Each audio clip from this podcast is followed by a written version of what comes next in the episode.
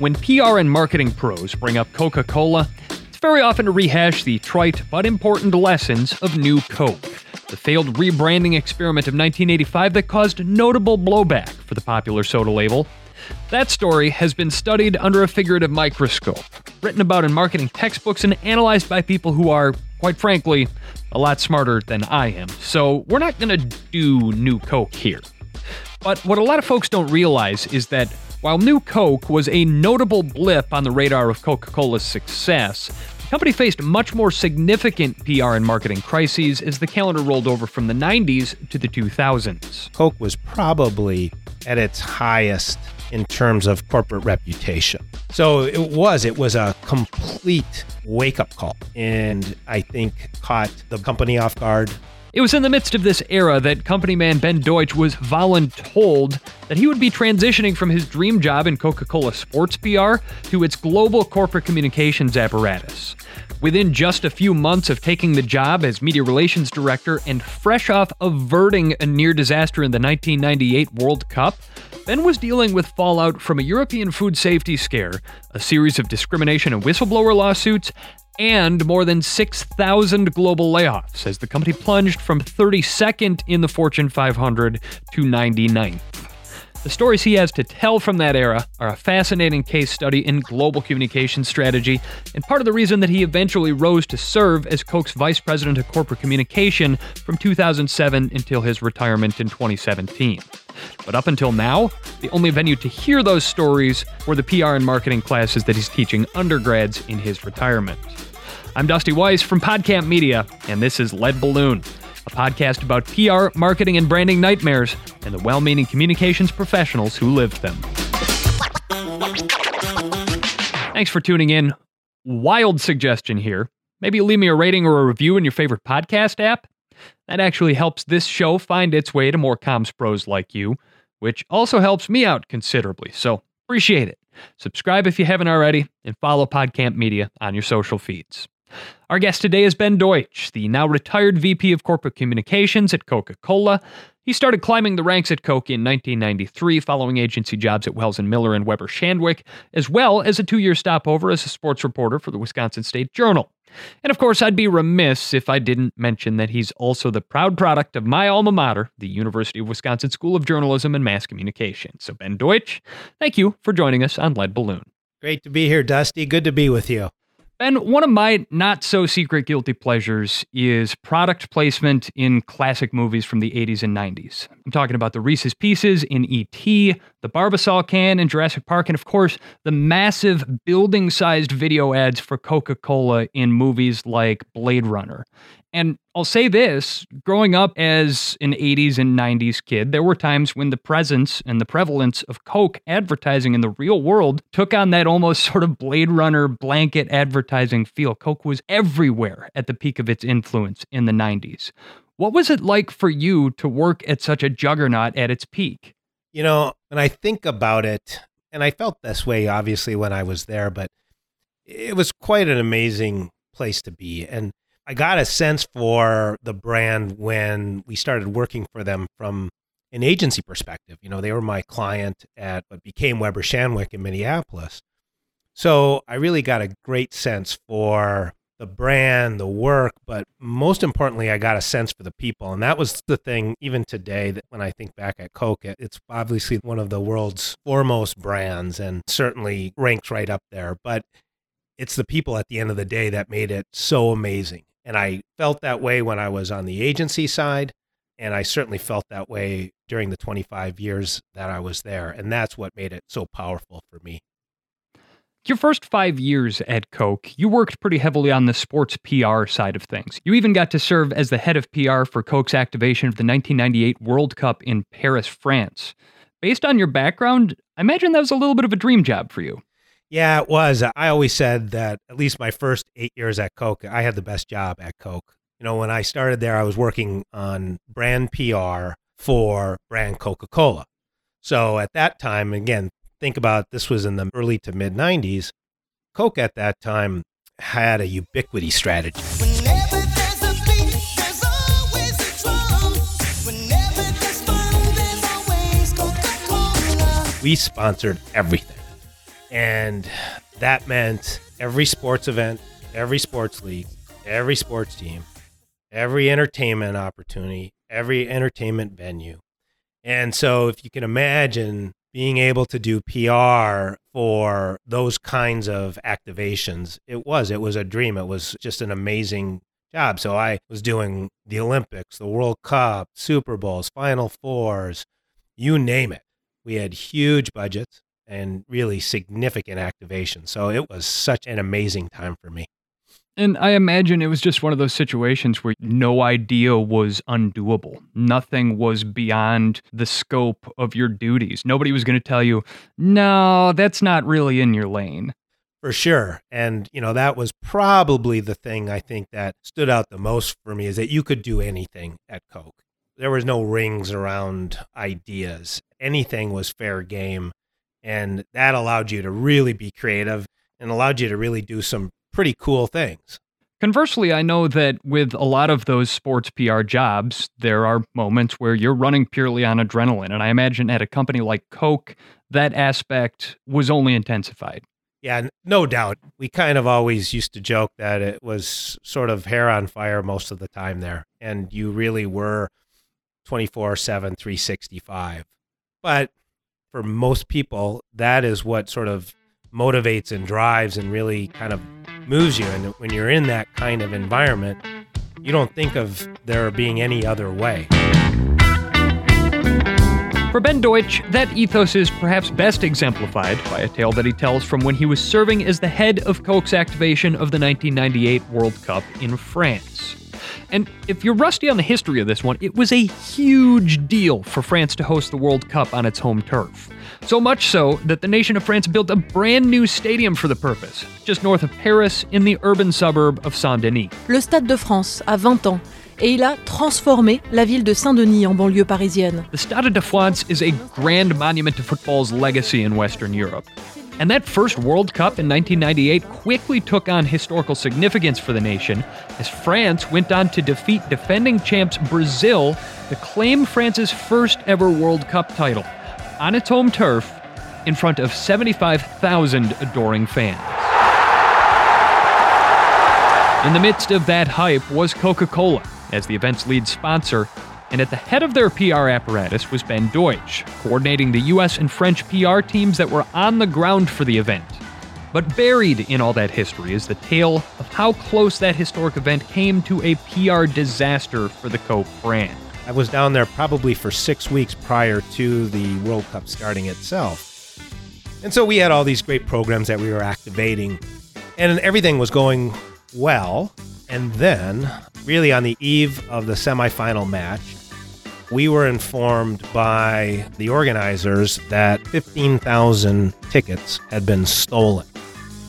Now, as you probably know, these events are huge hospitality opportunities for us and our customers. So we, one of the reasons why we sponsor some of these events is so that we can host our customers. And so you think about the McDonald's of the world and Burger King and Walmart and Target. And those are the kinds of folks that we're able to bring down to those events and entertain. Welcome them out, wine them, dine them, show them a good time, and treat them to a world-class sports spectacle in the process. Exactly.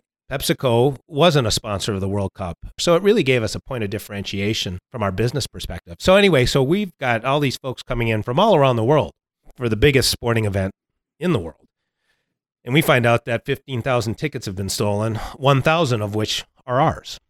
Oh, no. So first of all, we tried to say, okay, you know, let's try and keep it under wraps and let's solve the problem before we obviously have to go and communicate to our customers. And of course, that didn't happen. Somebody leaked it to the media, and we had a front page story on the Wall Street Journal about all these tickets that had been stolen.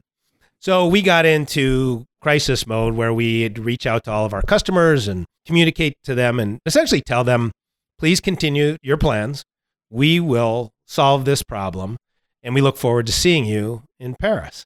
That's a big promise to make. It is a big promise to make. And again, that's Coke can do that, because I'll tell you what we ended up doing. So everybody that was there, there was probably a team of thirty-five people from around the country who had parachuted into Paris for this event from Coke, plus all of our folks from the worldwide locations. We were each tasked to go out and basically scrounge up tickets, go to the streets, go to any kind of opportunity where we can purchase tickets and get those tickets so that we can host all of those customers who will be coming into Paris. I think we had maybe forty-eight hours to do that. And lo and behold, we did it. Now, of course, these tickets were all over the stadium and very few of them were together, but we made the most of it. And so by the time all of our customers came, we were able to host them at the World Cup. But boy, oh boy, it was probably the most expensive World Cup that Coca-Cola ever had. As the head of P R, were you back at headquarters directing people as they were out on the streets trying to purchase these tickets, or were you out there pounding the pavement with everybody else? No, I was there pounding the pavement just like everybody else. Disneyland Paris is where I was, and I was, in my own way, walking throughout Disneyland Paris very subtly, trying to ask customers and people who are at Disneyland Paris if they had any extra World Cup tickets. Do you even speak French? Oh, absolutely not. And so thankfully there was not a camera that was following me, because it would not have looked very good. Still, as these things go, having to pay gobstoppingly obscene sums of money to scalpers was not a bad result for Coca-Cola, if it allowed them to save face with their customers, and Ben returned to H Q with a bolstered reputation as a competent field manager in the sports P R section. And in spite of these high-adrenaline moments, he says he was in his happy place from a career perspective. For the first eight years at Coke, I had the dream job. And I was doing all what I called the fun stuff and thought that that's what my career was going to be. You know, I had always had a love for sports, and I was able to sort of marry these things together. And I just was as happy as you could be. And then my boss, shortly after the World Cup, came up to me and said, guess what? You're going to move over. And I was working at what we called Coca-Cola North America, which was the business unit at the time. And then there's Coca-Cola Corporate. And, you know, we're right across the street from each other on our campus, but you could be worlds away. And my boss said, there's a junior media relations role in corporate that has opened up, and we're going to move you into that. And I said, oh, you know, that's so nice of you to think of me for that. And I'm honored and just really appreciate you offering that to me. But I, I'm really excited about what I'm doing here and looking forward to continuing that.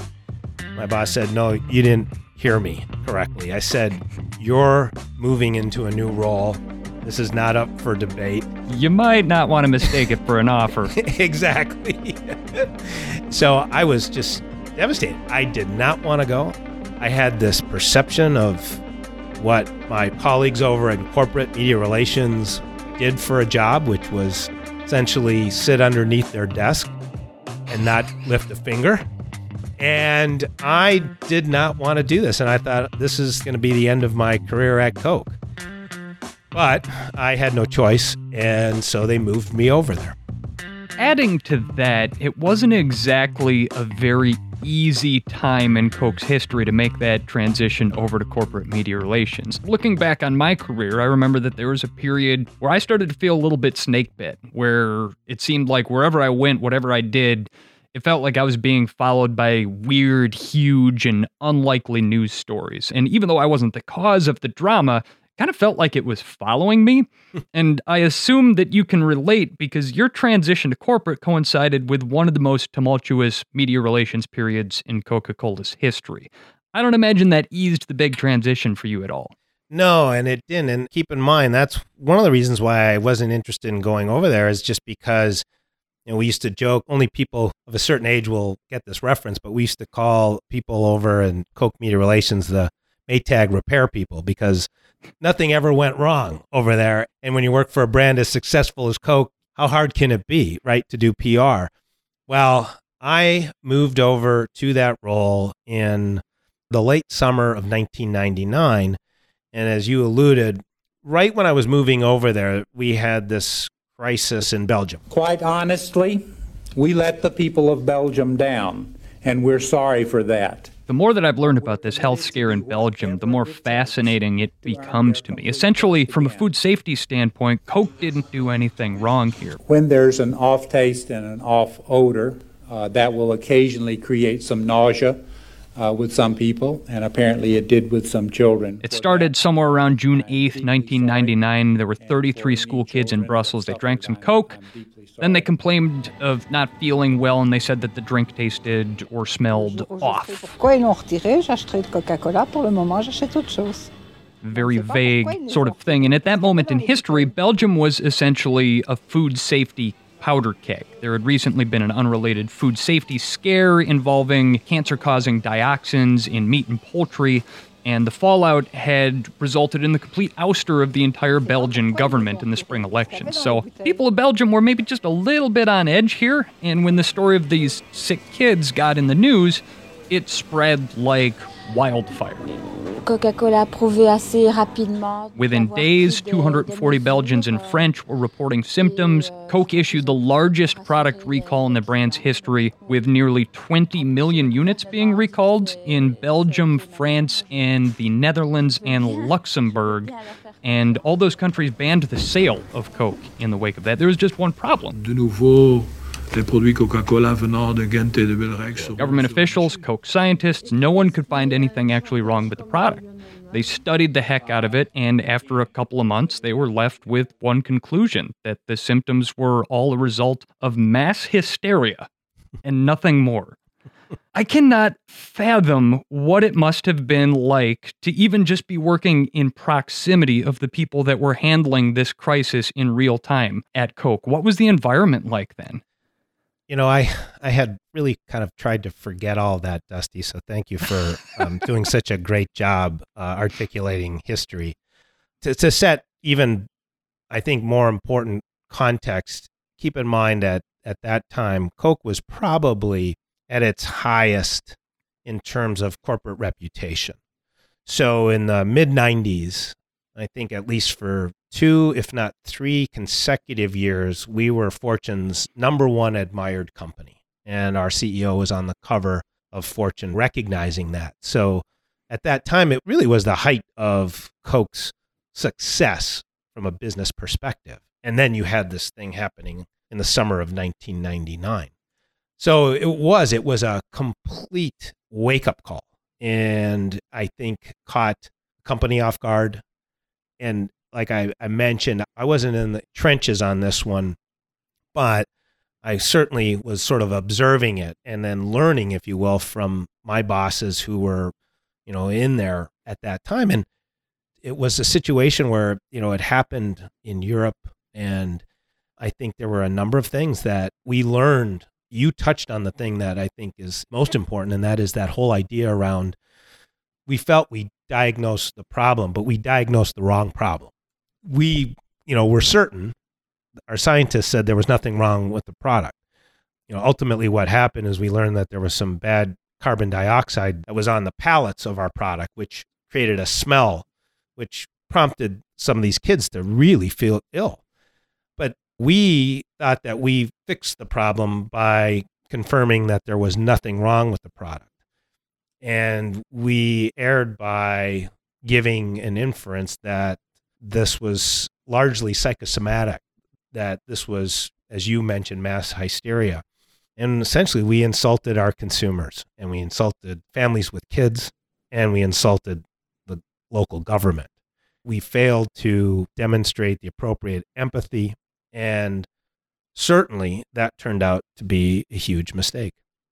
Not to dredge up too much more history here, but in my research, I learned the recall cost the company somewhere in the order of one hundred three million dollars. The P R impact, of course, was even greater. The company lost two hundred fifty million dollars in Q two income as a result of people's aversion to the product, and cash operating profit dropped off by six percent for the year. Those are mind-boggling numbers for a company the size of Coke. So I would imagine that in the wake of all this, the company's global P R apparatus probably took a moment to re-examine its processes and procedures as a result. How did that process unfold? Yeah, most definitely. And again, as I said earlier, it was a wake-up call for the company, and specifically for communications. Again, There was nothing that this company could do wrong leading up until that point. And so the crisis communication muscle wasn't worked out. There was not a muscle there. And I think we learned the hard way that the importance of those core foundational aspects of crisis communications, having a process, having a clear process, the whole idea of communicating to stakeholders as you're working through the process, the engagement with media. During those days, again, this was obviously certainly before social media, but also the internet was really sort of in its early days. And so the idea of stories spreading like that, really, it only happened from a traditional media perspective. And like I said, we, I think from a media perspective, probably would also admit that we didn't have the established relationships with the key media during that time, because largely we didn't necessarily need to have them, or at least felt that we didn't necessarily needed to have them. And one of the things that I learned in this process is, and this is one of my big takeaways, and I share it with a lot of the kids that I talk to when I'm teaching, is build your relationships with media, or with anybody, quite frankly, but build your relationships when you don't need them, because it's very difficult to build relationships when you are in a position of weakness and that you need those. So Ben bore down in his global corporate role, grateful that his status as new guy excused him from working the front lines of the Belgian health scare, and taking what lessons he could from the sidelines. But if he thought he dodged a bullet in that regard... Little did I know that dark cloud just followed me across the street when I went from North America to corporate. It was the most intense period of time that I've ever really kind of had. There was an entire firing squad of P R crises just waiting for him at the turn of the new millennium. And that's coming up in a minute here on Lead Balloon.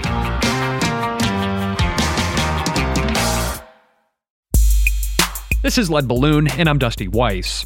Before he went on to become Coca-Cola's global vice president of corporate communication, Ben Deutsch was plucked from his dream job at Coke and dropped into a global media relations director role that he could only assume would be a snooze fest. As it turned out, he'd wind up as the media point person, as the iconic brand navigated the most tumultuous period of its one hundred thirty-five year history. One of the reasons why I didn't want to take this job is because I thought it would be boring and that there's nothing that really goes on in corporate, because, you know, this company was just flying high. Well, little did I know, and it was maybe that dark cloud just followed me across the street when I went from North America to corporate. But so the, the crisis was in, you know, summer of nineteen ninety-nine. And then right at the end of nineteen ninety-nine, the company dismissed the C E O, which then created a whole cycle of leadership appointments and announcements. But Coke had never really changed out its C E O before. So here I was right in the middle of that. And also happening at the same time was a racial discrimination lawsuit that was filed against the company, which ultimately really kind of played itself out over a year and a half. But certainly the initial announcement happened right as the time I moved over to corporate.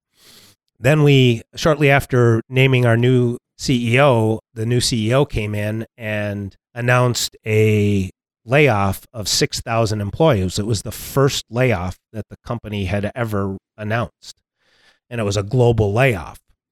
Shortly after that announcement, we had a whistleblower lawsuit that was filed. And then, making matters even worse, the company's business started to slide. So you had all of these things really kind of happening within the first six months of me walking over into my new job. I can only imagine that the impact that this was having on the morale at Coke was palpable, but in addition to that, were there any times in the midst of all that when you looked at your decision, well, not your decision, you looked at your situation of having changed jobs and thought to yourself, oh man, this was a huge mistake? Yeah, you know, I didn't have time. It was crazy. I mean, it really was. It was the most intense period of time that I've ever really kind of had. And you had all these issues all at the same time. At that time, you had all the top business media having dedicated reporters who woke up every morning and had to figure out what they were going to write about as it relates to Coke and Pepsi. So, you know, the New York Times, Wall Street Journal, U S A Today, all the wires, the four main wires, you had the local Atlanta Journal-Constitution, and then you had all the big broadcasters, and they all had dedicated people. So it was very difficult to juggle and manage media at the time because it was such a competitive environment. And when one of their competitors broke a story about Coke, their editors weren't too happy with them. And so that was the environment in which I grew up doing media relations. But no, I didn't have a moment to even think about whether or not this was good or bad. You were just kicking your feet to stay afloat. Exactly. It was an adrenaline rush. And at the time, I remember just saying, boy, this is hard. But, you know, when I look back at it five years later, after going through that period, what an amazing learning experience for me. And I never would have learned what I learned had those things not happened to the company. Well, let's dig in on a few of these stories then, because all of these are such interesting vignettes. You had mentioned a whistleblower lawsuit as another of the major stories playing out at Coca-Cola around the turn of the century. What happened with this fella, Matthew Whitley? Yeah, that was an interesting one. A couple of things. So Matt Whitley launched a whistleblower lawsuit, and in that, he had been dismissed from the company, recently dismissed as part of that six thousand person layoff. And he had alleged six or seven allegations that were, none of them were connected. So they were racial disparities, they were channel stuffing, which is an allegation of us selling our products to our bottlers from a timing issue. There was a Burger King test that he had alleged that we had manipulated the results of the test that we had done for our customer Burger King. The frozen Coke, right? The frozen Coke, exactly. Yeah. And so there were a number of things. And a couple of things that I will never forget. One is, I remember huddling with our lawyers when the lawsuit was first made public. And I remember how it was made public. Matt Whitley and his attorney, we found out by uh, A B C News was going to have the two of them live on the evening news. And that's how we found out that we were going to be served with this lawsuit. And I'll never forget, we drafted up a statement and I worked with the lawyers on this. And there was a reference in that statement that said Matt Whitley was a disgruntled former employee. We all felt so good about ourselves that that's how we framed Matt up. And to fast forward, if I could do things over again, we never would have positioned him like that. For two reasons. One is, you know, we were this gigantic company. So we're, it's David versus Goliath, mm. right? And we just called David a disgruntled former employee. So that in and of itself, in retrospect, was not a wonderful strategic move. It was sort of a punch down, Correct. If you will. Correct. And as it ultimately turned out, one of the allegations for sure that Matt brought forward, and that was the manipulation of the frozen Coke results with our customer Burger King, was true. And so ultimately, as it turned out, I think we settled the lawsuit months later for five hundred forty thousand dollars with Matt. The original lawsuit was for forty-four point one million dollars. But all that to say, Matt was doing, quite frankly, what he felt was the right thing to do. And that was one of the company's darker moments. The other story that I share with many people, mostly with the students when I'm telling them about the importance of communication and the power of what you say. During that episode, we got to a point where the company did an analysis of all of the allegations, and we came out with a report, and we shared it with the media. And then I did interviews because I was the company spokesperson at the time. So I did back to back to back to back to back to back interviews. And one of the things that we discussed as a team prior to me doing the interviews is when it came to how we were going to handle certain questions. And one of the questions that we were preparing ourselves for was, whether or not the Securities and Exchange Commission had launched a formal investigation of us, which they had done. Now, in those days, that was not a public disclosure. So, you know, the S E C had made us aware that they were formally looking at Matt's allegations. We all agreed that if I was asked by the media whether or not the S E C had contacted us or were they investigating us, that I would indeed confirm that we were. I wouldn't decline to comment, but I would confirm that they were. At that point, essentially, it's better to own it, admit to it, and continue to advance the story than to attempt to divert or even subvert the truth there. Exactly. Because it's going to come out eventually. Correct. And we certainly had decided we weren't going to volunteer it, but...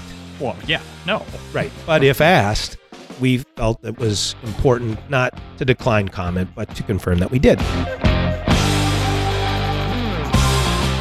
I did a series of interviews with all of these key media, and it was everybody that, you know, all the top business media in the world at that time. So I'm doing the interviews, and they're all going just fine. And I get to the last interview. And the last interview is with Bloomberg. At that time, they were just a wire service. And I did the interview. It was fifteen minutes long, and the reporter said, okay, that's great. You know, thanks, Ben. I appreciate it. And I'm about to hang up the phone, and all of a sudden he goes, whoa, whoa, wait, wait, wait, wait a minute, wait a minute. Um, hold on, one last thing. I know this is a shot in the dark, but have you guys been contacted by the S E C? And I said, well, as a matter of fact, we have. And I can confirm that we've been informed by the S E C that they are doing a formal investigation. And all of a sudden, I just heard this. There was just quiet on the other end of the line. And I said, Steve, are you there? And he said, yeah, yeah, yeah. Um, yeah. Um, could you s- repeat that again? And I said, yes. Uh, and I repeated it. And he said, okay, good. Thanks. Hung up the phone. Didn't even almost say goodbye. And next thing you know, like seven minutes later, across the wire off of Bloomberg is the headline, Coca-Cola being investigated by the S E C for Whitley allegations. Oh, you were so close to getting out of the day. Right. And all of a sudden, two things happened. One is our stock dropped three dollars within fifteen minutes.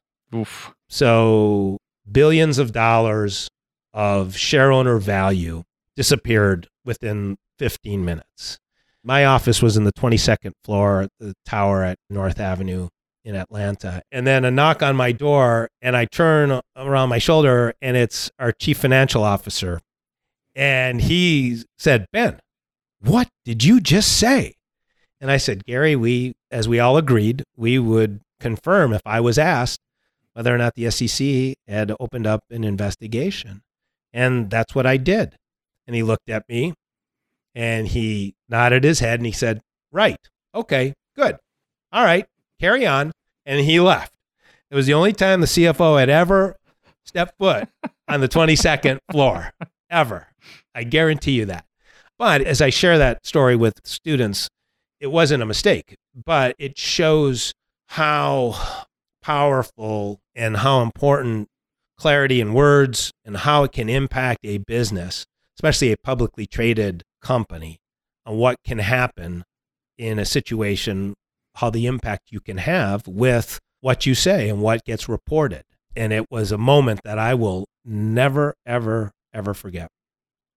And certainly it was the right thing to do to confirm it instead of trying to dance around it or anything like that. You certainly caught your reporter and, and probably his editor, who was sitting right in his ear at that time, I would imagine, on the other end of the phone, caught them off guard with it. But to see your words, your actions, right or not, have such an impact on the company and billions of dollars of evaporating shareholder value, that's a tremendous amount of pressure on you as one person. Over the course of your career, how did you learn to deal with that kind of pressure? Part of it is making mistakes, right? And learning from it. And and one of the stories that I tell is a very kind of a similar story where back in the mid nineties, we were announcing this program that we had created called Coca-Cola Big T V. And without going into a ton of detail, it was us getting into the T V production business and creating content at that time that would appear in the Super Bowl. And most of you wouldn't know this, but at one point, Coca-Cola Company had purchased Columbia Pictures. I want to say it was in the late eighties. And then we sold them. We sold Columbia Pictures after a few years to focus more on our core business, which is beverages. We learned that a company's focus should be on its core. And so that's in part why we sold Columbia Pictures. So I'm talking about this Coca-Cola Big T V, and I'm doing, again, a series of interviews, and I'm keeping incredibly consistent and disciplined to my message. So I'm doing the right thing. I'm not diverting. I'm staying on message. I'm hitting those talking points. And again, this is after seven interviews, and I have my last interview. And it also happened to be with Bloomberg. and uh, I got lazy for that last interview and started feeling really comfortable. And yeah, lazy or maybe a little bit punchy. Exactly. You've been doing this all day. Right, yeah. right. And, oh, I got this. I can handle this one and kick my feet back up, and this is the last one, and then we'll call it a day. Well, I ended up veering off script, and I commented, the comment that I made, and I don't know exactly what, it, what the exact words I chose, but every one of these interviews all asked about, is this mean, you know, given that you had purchased Columbia Pictures years ago, does this mean that Coke's going to get back into the movie business? And we had a really straightforward answer for that, which was along the lines of, no, it's not. Uh, we're going to stick to our core business. But in this particular one, I happened to share that something to the effect that selling Columbia Pictures was one of the best things that the company had done. Now, that was a true statement. We bought Columbia Pictures for over six hundred million dollars. And years later, we ended up selling Columbia for one point five billion dollars. So it was a very smart and strategic transaction for the company, and was done, obviously, to get us back focused on beverages. But when I gave that quote and the story came out, and I was quoted as saying something along those lines. Probably front and center, third, fourth graph, I it, would imagine. Yeah, it was by upper mid part of the story. Um, mm-hmm. And all of a sudden I got a call from two or three levels above me in communications. And I'll never forget. She said, "Ben, did you say that?" And I said, "Yeah, Linda, I did say that." And she said, "Don't ever say that again." And I said, "Okay." And she said, "You do realize that our chairman, Roberto Goizueta, current chairman, and probably one of the most revered business leaders of any generation, that was his baby. And he led the acquisition of it, but also the divestiture." And so my comment did not sit well and did not look well. And needless to say, I never said anything like that again. And it clearly, it just crushed me. And you know, up until that point, had this, what I thought was a really good day, and I was handling media interviews well, and that's how I ended the day. And so about six thirty that night, I went in and met with the person who, who was responsible for the business side of what that program was. And so I went in to report to him about the media coverage. And he immediately saw my body language when I walked in.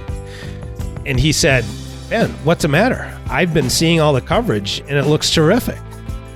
And I said, "Well, Stu, let me just tell you what happened." And I explained to him what happened. And I'm sitting there and I had my head down and I wasn't making eye contact. I was completely just distraught and felt like, you know, I had let the entire company down. And all of a sudden I look up, and Stu, who was an executive at the time, I looked at him and he was laughing. He was chuckling and he had a smile on his face. And I did a double take and I said, "Stu," I said, "this isn't funny." And I said, "Why are you laughing?" And he just kind of shook his head at, and smiled again and said, "Ben Deutsch, let me just tell you, it's going to take a lot more than one person to bring down the Coca-Cola company. So you made a mistake. Don't do it again, but let's move on." And just getting that advice, it completely, you know, this was three years into my job at Coke. And I think that was one of the most important experiences that I had ever had. It was the most important lesson and an experience that thankfully I had had, because it helped put in perspective the work that we do. And it gave me a perspective that I carried forward and to be a long answer to your question, Dusty.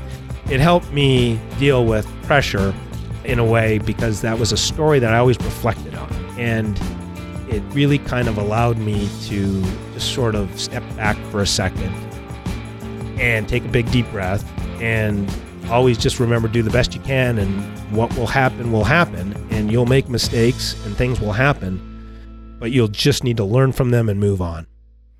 While the stakes may be high and the work important, by the same token, the institutional inertia of an organization like Coca-Cola is so great that it was there before you came along, and it'll be there long after too. And to just kind of do your darndest, but then not kill yourself over it afterwards. I think that there's a lot of wisdom in that. Do you stay in touch with Stu?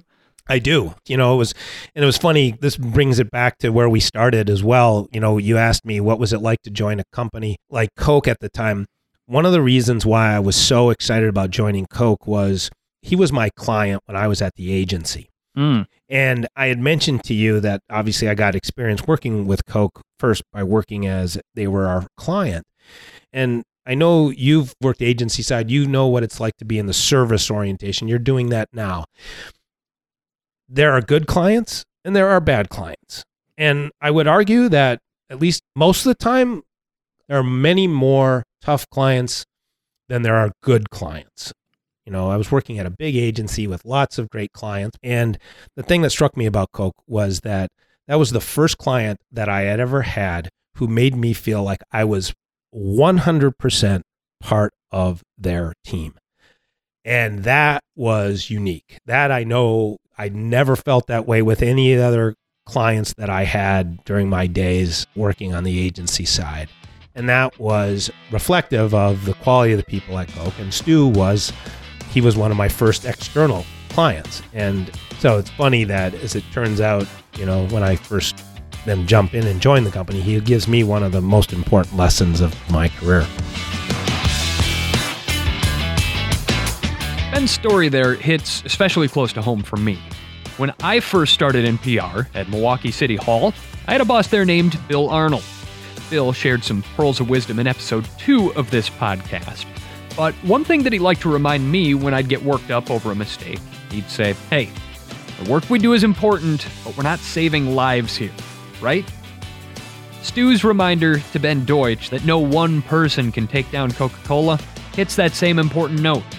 A reassuring pat on the back to a young, perfectionist media relations director that you can't win them all. But even so, Coca-Cola was on a bit of a losing streak in the early two thousands, and that skid was about to get even rougher in a high-profile sponsorship showdown between the Masters Tournament at Augusta National Golf Club and the National Council of Women's Organizations, led by Doctor Martha Burke. I mentioned it to the board, and I said, by the way, there's this little golf club, and they don't allow women, and uh, why don't we write them a letter? And the chair of the club is a guy named Hootie Johnson. He just went ballistic in the press and sent them a three-page letter slash press release saying he would not be held at the point of a bayonet and all this sort of thing. Stuck in the middle as event sponsor was Coca-Cola. They would have to navigate this showdown with a mind toward winding up on the right side of history. And for a deeper look at how Ben Deutsch and Coke did that, as well as my conversation with Doctor Martha Burke, you're going to have to tune in next time. That's right, it's a two-parter episode of Lead Balloon, and you are not going to want to miss it when part two drops on April first. No fooling either. But for now, that is going to do it for this episode of Lead Balloon. Please make sure you're subscribed in your favorite app and tell all your friends in P R and marketing if you haven't already. I should note that I owe a big debt of thanks to Jonathan Stern, another Badger alum who made the introduction to Ben Deutsch that made this episode possible. Jonathan is the head of J M S Platinum Marketing Communications in Delray Beach, Florida. I'll add that it sure is a nice time of year to visit with a consultant in that part of the world. Check him out at j m s platinum dot com. Lead Balloon is produced by PodCamp Media, where we provide branded podcast production solutions for businesses. With editing on this episode by Larry Kilgore the third, check out our website, pod camp media dot com. Follow us on Facebook, Twitter, and LinkedIn. Till the next time, folks, thanks for listening. I'm Dusty Weiss.